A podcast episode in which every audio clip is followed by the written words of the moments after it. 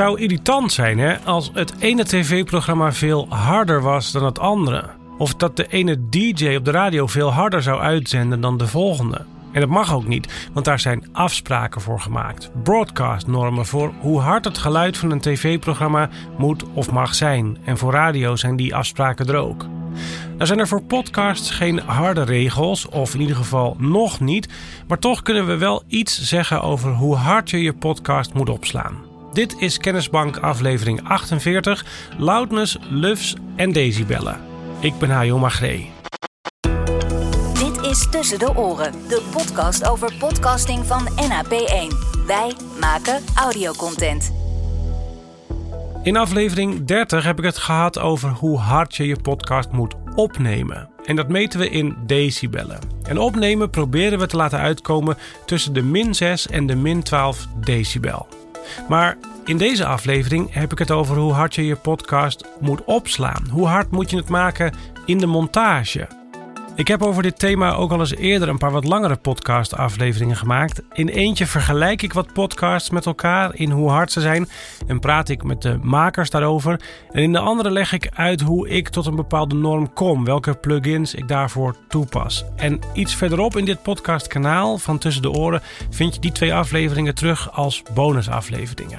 Afleveringen dus die helemaal gaan over het masteren van podcasts. Want dat is waar we het hier over hebben eigenlijk, over masteren. En voor podcasts is er dus geen harde regel, maar wel een norm van Apple, een adviesje, een geadviseerde norm. En dat is min 16 lufs. Dat is de norm, min 16 lufs. Maar, denk je, we meten het geluidsniveau toch altijd in decibellen? En dat klopt, maar meten in decibel houdt niet voldoende rekening met de compressie van het geluid. Of simpeler gezegd, niet voldoende rekening met hoe het menselijk oor geluid ervaart. Dus waren er vroeger al trucjes om aan een norm in decibellen te voldoen, maar toch keihard over te komen om de aandacht te trekken. En als je wat ouder bent, dan weet je dat misschien nog wel van de reclameblokken op tv vroeger. Die reclameblokken waren formeel gezien in decibellen gemeten echt even hard als het tv-programma waar ze na of voor zaten. Maar de reclames leken altijd veel harder. En daar hebben ze iets op gevonden door anders te gaan meten en die nieuwe norm uit te drukken in die nieuwe meetmethode. We meten de hardheid van podcasts tegenwoordig niet meer in decibellen, maar vooral in lufs. Loudness Units Relative to Full Scale. En zonder al te technisch te worden, moet je daarvan vooral onthouden dat met die meetmethode beter rekening gehouden wordt met hoe hard het menselijk oor podcasts ervaart.